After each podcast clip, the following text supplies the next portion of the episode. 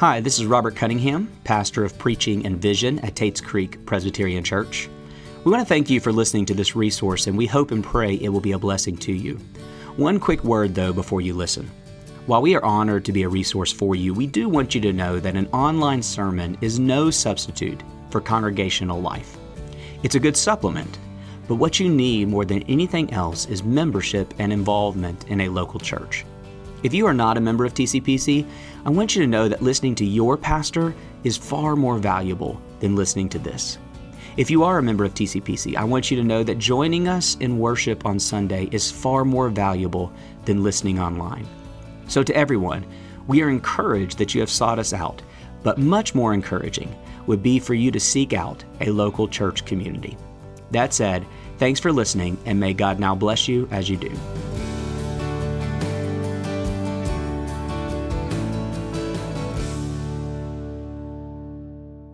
Acts 10 marks a historic breaking point in the story of God's redemption. Up until this point, if you've been with us, the book of Acts, we have witnessed essentially a Jewish reformation. Thousands of Jews converting to Israel's Messiah, Jesus Christ.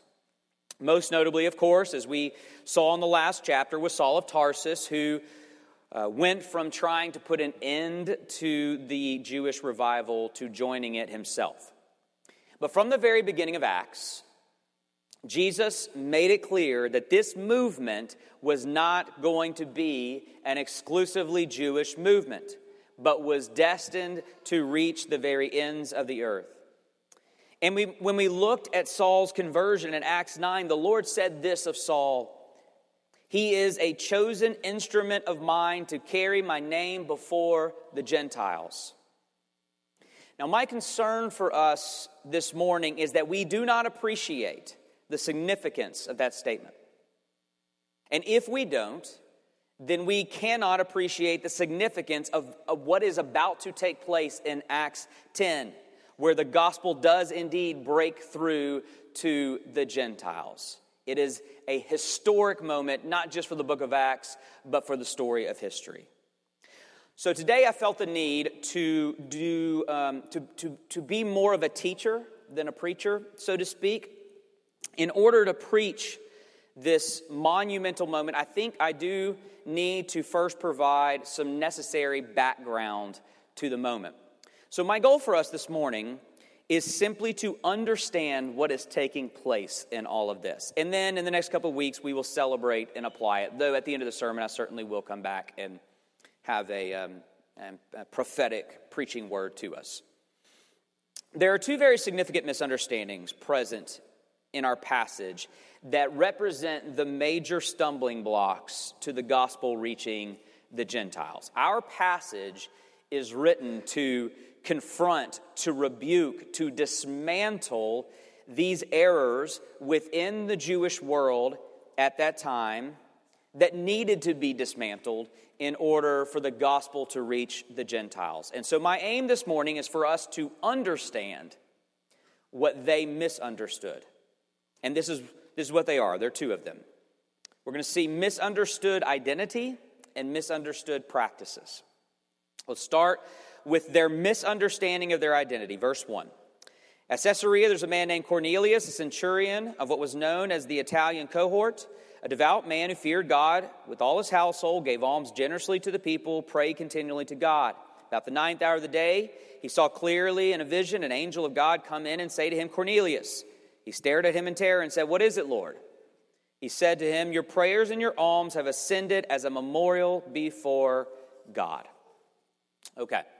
Caesarea was an influential Roman city inhabited almost exclusively by Gentiles. And Cornelius is a centurion in Caesarea, thus an influential Gentile in the city. And notice, and this is very intentional, notice that Luke goes to great lengths to commend Cornelius to the reader. He notes that he is a devout man, that he feared God, that he leads his family in the fear of the Lord, that he gave generously to the poor, and that he prayed continually to God. This is describing a picture of Jewish piety. Again, intentionally so. And then to drive home the point, verse 4 tells us that Cornelius' prayers and alms have ascended as a memorial before God. Meaning not only was this Gentile worshiping the God of Israel was receiving his worship. So what's the big deal? Well, the big deal is that the Jewish mind had no category for that. In their understanding, there was no way to serve God or be accepted by God without being Jewish. Someone who maintained their Gentile identity while simultaneously worshiping and serving the God of Israel was, in the Jewish thinking, an irreconcilable contradiction. What is the deal with the Jew-Gentile thing that you see all over your Bible? If you have ever wondered what that's all about, these next 5 minutes is for you, okay? And it's for everybody, as a refresher, for those who do understand it. But we do need to understand it. In our Old Testament reading this morning, we read God's promise to Abraham. And this was his promise. This is the essence of his promise. You will be the father of a great multitude of descendants, and I have chosen to bless your descendants. And the Hebrew word there for bless was much more than prosperity. It was nothing short of God's salvific love, God's salvation. Abraham, I'm going to save you, and I'm going to save everyone who comes from you. And so these descendants of Abraham became known as the Jewish people, of course, and all other people of the earth known as Gentiles. So beginning with Abraham, humanity was effectively divided into two groups, Jews and Gentiles. Now, the symbol of that divide was circumcision. The Jewish generations, these generations of Abraham, were marked by circumcision, and the Gentiles became known as the uncircumcised. That was their name for them. They're the uncircumcised, we're the circumcised. And that sign spoke to the promise given to the Jewish people. It was a promise sealed in blood. Obviously, this is a bloody procedure, but it was genital blood. This pointed to the blood-signed promise that a seed, an offspring, would come as the Jewish Messiah and deliver on that original promise given to Abraham that he will save him and his descendants.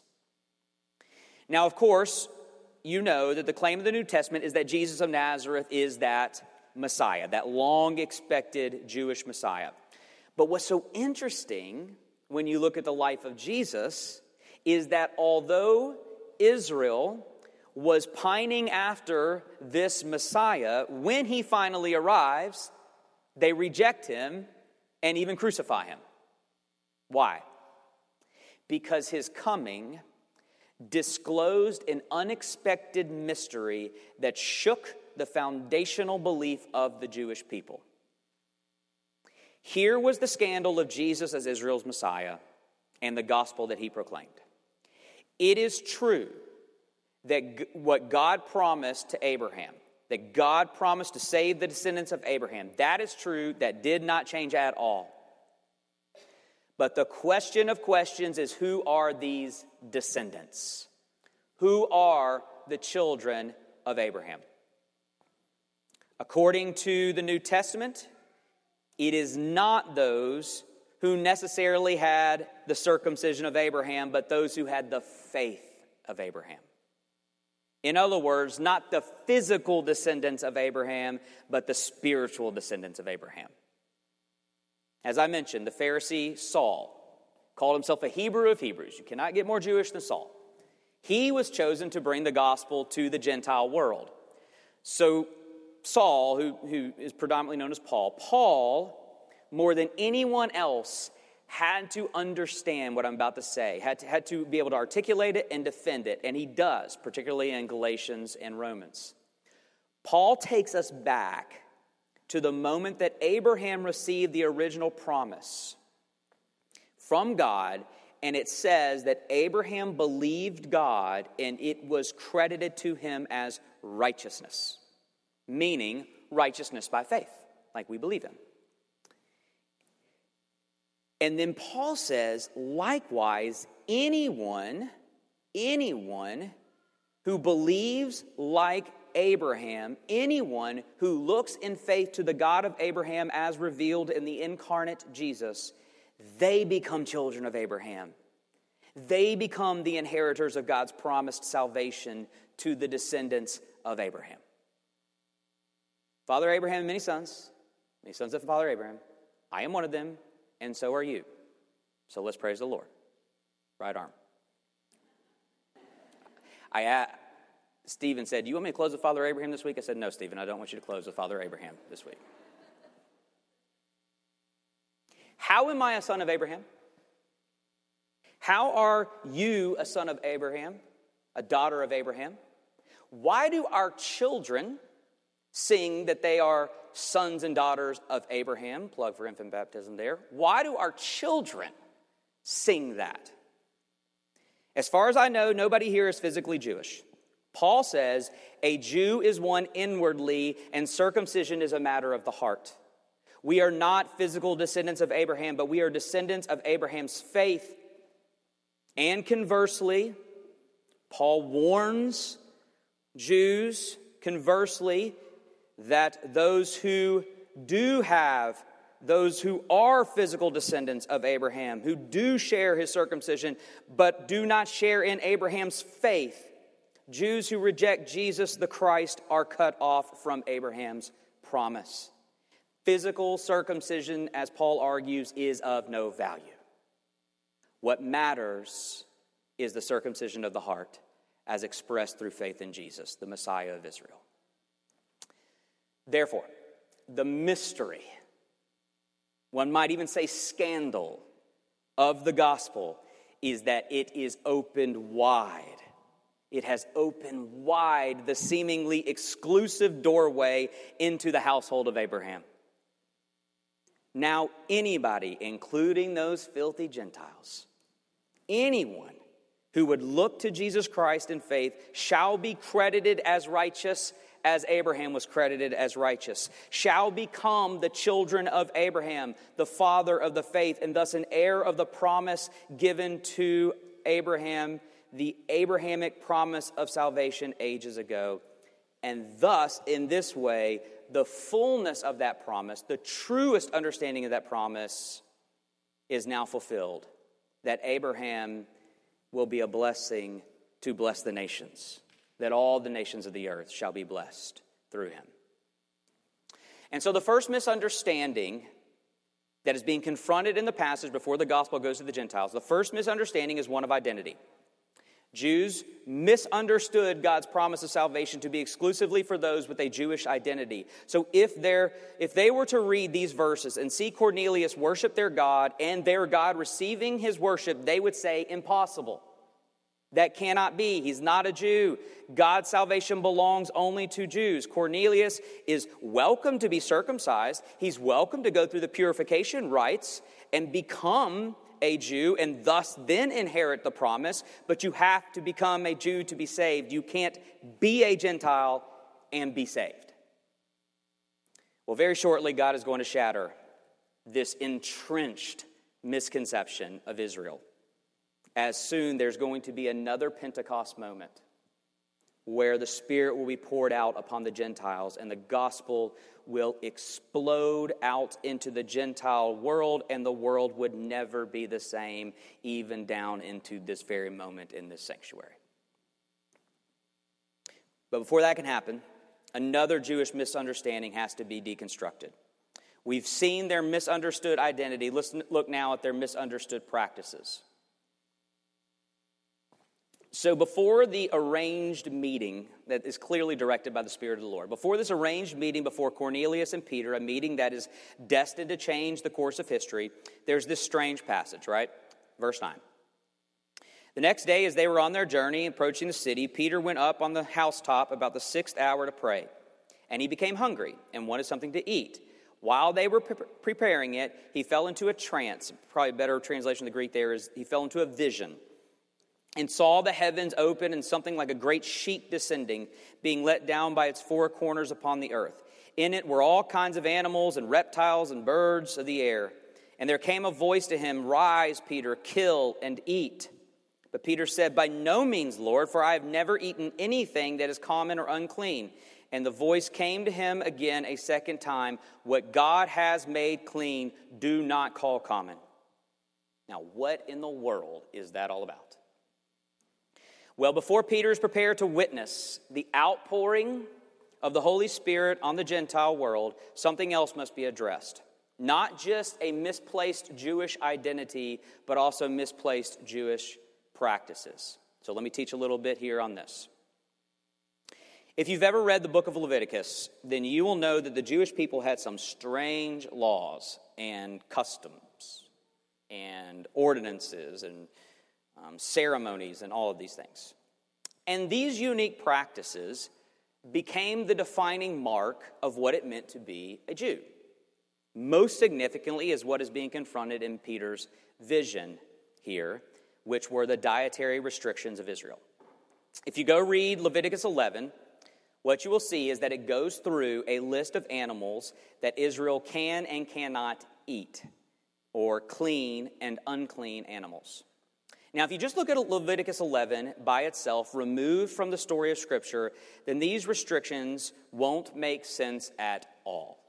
And perhaps you have read them, and perhaps they do not make sense at all to you. This is a good lesson for us. Everything God did with Israel, every event, every story, every command, finds its meaning and fulfillment in the greater story that he is writing, which of course culminates in Jesus. So if you disconnect anything in the Old Testament from Jesus, it becomes something it wasn't intended to be. You can view the Old Testament as kind of one big, elaborate pedagogy, teaching us, unveiling the redemption of the Redeemer. Everything works together to tell that one story, yes, even the dietary restrictions. Jews not being allowed to enjoy the deliciousness of bacon tells us about Jesus. Let me explain. In the very beginning, you know God creates all things and he declares that all things are good. And then out of that good creation, out of that ground, comes Adam. God forms Adam out of the ground. Well, as you know, Adam sins against God, and in response to sin in Genesis 3, God curses the creation that he previously blessed. He says, "Because you have eaten of the tree that I commanded you shall not eat, cursed is the ground because of you." Cursed is the ground. "Because of your rebellion, creation," the ground represents creation, "creation is now cursed. It is now painful, sorrowful, and ultimately terminal, as we will all return to the ground." The ground that once yielded the life of Adam now receives the death of all of Adam's descendants. Out of the ground you were made, but because of sin, to the ground you must return. So cursed is the ground because of you is the declaration that encapsulates what is wrong with the world. Okay, when you get to Leviticus 11, and he's setting up these restrictions for his people, you get to Leviticus 11, and you see what animals God declared unclean. They all have one thing in common: the ground. So clean mammals were those that chew the cud, which indicates a plant-based diet, and those who had a cloven hoof, which was a barrier between them and the ground, so to speak. If an animal didn't have both of those characteristics, they were unclean. Why? Because of the ground that we have cursed. This is why the pig, which just wallows in the filth of the ground and feeds on just about anything they can find from the ground, the pig, more than any other animal, was viewed as the epitome of uncleanliness. But there were others. Birds that were unclean were those birds that ate carcasses from the ground. The fish of the sea, they were all fair game, as long as they had scales and fins, meaning these were creatures of the sea that spent their life exclusively in the water and didn't touch the ground. Lizards and snakes and such were, of course, off limits. Can't have those. And so were, of course, insects, unless, this is a direct quote from Leviticus 11, "You may eat those who have jointed legs above their feet." If there's a tiny joint separating the insect from the ground, you can have that one. So enjoy your grasshoppers. You see what's going on here? Even the diet of Israel was reminding them of their sin and their need for redemption. Every meal they ate was a reminder, cursed is the ground because of you. Every meal would fill them physically and leave them spiritually hungry. Hungry for the Messiah who would come and undo all that they have done to creation. Just like they misunderstood their identity, however, they misunderstood these practices. You see, these restrictions were supposed to convict them, indict them, but they perverted them into the opposite. They perverted them into a means of self-justification. We're the clean ones. We're the clean ones who eat only clean foods, unlike you, unclean Gentiles. But that mindset is the complete opposite of the point of Leviticus 11. The point was not that unclean foods makes one unclean. The point is that we have made food unclean. It's not the pig's fault. Our sin is at fault. Now, Peter's vision, verse 10. He became hungry. Note that. And wanted something to eat. While they were preparing it, he fell into a trance and saw the heavens open and something like a great sheet descending, being let down by its four corners upon the earth. So the sheet with four corners represents the four corners of the earth. It's a picture of God covering the earth with a new meal. In it were all kinds of animals, reptiles, birds of the air. And there came a voice, "Rise, Peter, kill and eat." But Peter said, "By no means, Lord, for I've never eaten anything that is common or unclean." And voice came to him again a second time. "What God has made clean, do not call common." What sinners made unclean, God has made clean with the coming of Jesus. We will sing it next month over and over again. He comes to make his blessings flow far as the curse is found. The arrival of Jesus marks the beginning of a new creation, the advent of all things new. And then, with this preemptive vision that Peter receives, he is now prepared for what's about to happen. Verse 23. The next day he rose and went with them. Some of the brothers Joppa accompanied him, and on the following day they entered Caesarea. Cornelius was expecting them, and he had called together his relatives and close friends. When Peter entered, Cornelius met him and fell down at his feet and worshipped him. But Peter lifted him up, saying, "Stand up, I too am a man." You see that? In the Jewish mind, they were something special. Gentiles should fall at their feet, those Gentile dogs. He says, "Get up, I'm a man like you." Verse 27. As he talked with them, he went in and found many persons gathered, and he said to them, "You yourselves know," he's speaking to a room of Gentiles, "you yourselves know how unlawful it is for a Jew to associate with or visit anyone of another nation. But God has shown me that I should not call any person common or unclean." I get it now. "So when I was sent for, I came to you Gentiles without objection. I asked them, 'Why have you sent for me?' Cornelius said, 4 days ago, about this hour, I was praying in my house the 9th hour, and behold, a man came and stood before me in bright clothing. And he said, 'Cornelius, your prayer has been heard, and your alms have been remembered before God.'" Now, if Peter had not had that vision, if God had not shown him this, the conversation would have ended there, where Peter says, "So what's going on?" And Cornelius says, "Well, your God showed me a vision, and he said that my prayers and alms have been received." He said, "No, that's not true. I'm out." But instead, says, "Send therefore to Joppa and ask for Simon, who's called Peter. He is lodging in the house of Simon, a tanner by the sea. So I sent for you at once, and you have been kind enough to come. Now therefore we are all here. We unclean Gentiles are here with you," listen, "in the presence of God. We're all together in the presence of God to hear all that you have been commanded by the Lord." We're all here. Gentiles are here, and we're ready to hear Peter the Apostle. We are ready to hear what you have to proclaim. We're ready to hear your gospel we've heard about.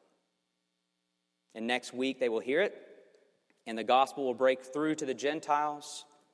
But the greater point of our passage today is not that the Gentiles are ready to hear, but that Peter is ready to preach. God has dismantled Peter's worldview and opened him up to the plausibility of the Gentiles receiving the gospel before he could preach to them the gospel. And that's what happened. He says, God has shown me that I should not call any person common or unclean. Okay. I'm running short on time, but I really don't want this to be all teaching, no preaching. So let's very briefly consider what this means for us. And you might think, what in the world does a passage about Jewish identity and dietary restrictions have to do with me? A lot more than you realize. I want to suggest that the Jewish misunderstandings were not misunderstandings at all. It's not like God was hiding what he was up to in the world from them. He told them explicitly from the very beginning to Abraham in the statement that started the whole Israel thing. He told him, I will bless you and you will be a blessing to all the nations. In you, Abraham, all the peoples of the earth will be blessed. It's not that they didn't know that or couldn't understand that. Here's the point. It's that they didn't want to. You know, when someone apologizes and says something like this, I'm sorry you misunderstood me. How much do you hate that? Oh, I'm so sorry for the misunderstanding. It's not a misunderstanding. It's not what's going on there, right? They're hiding behind that because they don't want to admit the real issue here. And here's the real issue. The Jewish people were just like everyone else, sinners who want to be better than everyone else. It's not that they misunderstood what God was doing. It's that they sinfully perverted what God was doing for their own superiority. Now, can you relate to that? What's interesting is that we, the far-off Gentiles, over here in America 2,000 years later, that's Gentile, okay? The far-off Gentiles who have been brought in now tend to do exactly what our ancestors did to us. Now Christians tend to view themselves as superior to those unclean pagans. And yes, we even have our own practices that are clean and unclean. There may not be dietary restrictions, but we have them. You know, good old Christian fundamentalism of old would say go into the cinema and bar and dancing and drinking and listening to certain types of music, affiliating ourselves with these unclean practices of the unclean world is something to be avoided, and by avoiding them, we demonstrate how clean we are. Now, we're the PCA. We like to dance, a little wine. We're too refined for old school fundamentalism. But yes, we have our own. Like I said last week, and certainly because of the moment that's upon us, bears repeating on the other side of the election, as we remain divided, we tend, both sides, not speaking of one side, both sides tend to view a certain political party as unclean people and a vote for that party as an unclean act. To vote a certain way is as unconscionable to us as a Jew eating pork. And there are many other examples I could give if I had the time. But the point I'm trying to make is that make no mistake about it. We struggle with the same fallacies of our ancestors, and this passage is here to shatter those misconceptions and get all of us to where Peter is when he says, God has shown me that I should not call any person common or unclean. So the application question, I'll close with this, and then we'll be done. Who are those people for you? You've got them. Who are they? Who, though you would never admit it, do you view as unclean? Who will you not associate with, but instead rail against in private conversations and maybe social media? Who is too far off for the gospel, too far gone for the gospel? And perhaps your hatred for them is so deeply embedded that you don't even want them to receive the gospel and join the church. You don't want them at TCPC. Who's your Gentile? I say to all of us, how dare we? We, those filthy, unclean Gentiles who once were despised by God's people, have become like the very people that once despised us. Friends, don't take communion this morning if you're not ready to repudiate that vileness in your heart and in your life. Absolutely take it if you see it, and you hate it, and you want to be different, and you don't want to have Gentiles, and you're struggling to get there. That's who takes communion. But if you're unwilling to lay that down, if you're unwilling to repudiate that, then don't take communion. Because the message of this meal is very simple. Calvary may be a hill, but the ground at the foot of that hill is level. There is no clean or unclean. There is only unclean sinners made clean by a Savior. Let me pray. Lord, I do pray that you would take this sermon and let it not just be an exercise and education about some of these confusing parts of the Bible, but let it penetrate our hearts. Reveal to us who we treat as unclean. Reveal to us those that we despise in our hearts, though we would never admit it. And help us to renounce that. And help us to move forward in love, as we talked about last week. Lord, this meal is a common meal. We call it communion for a reason, where we come together in one hope that unites us all. We are unclean. We need Jesus to make us clean.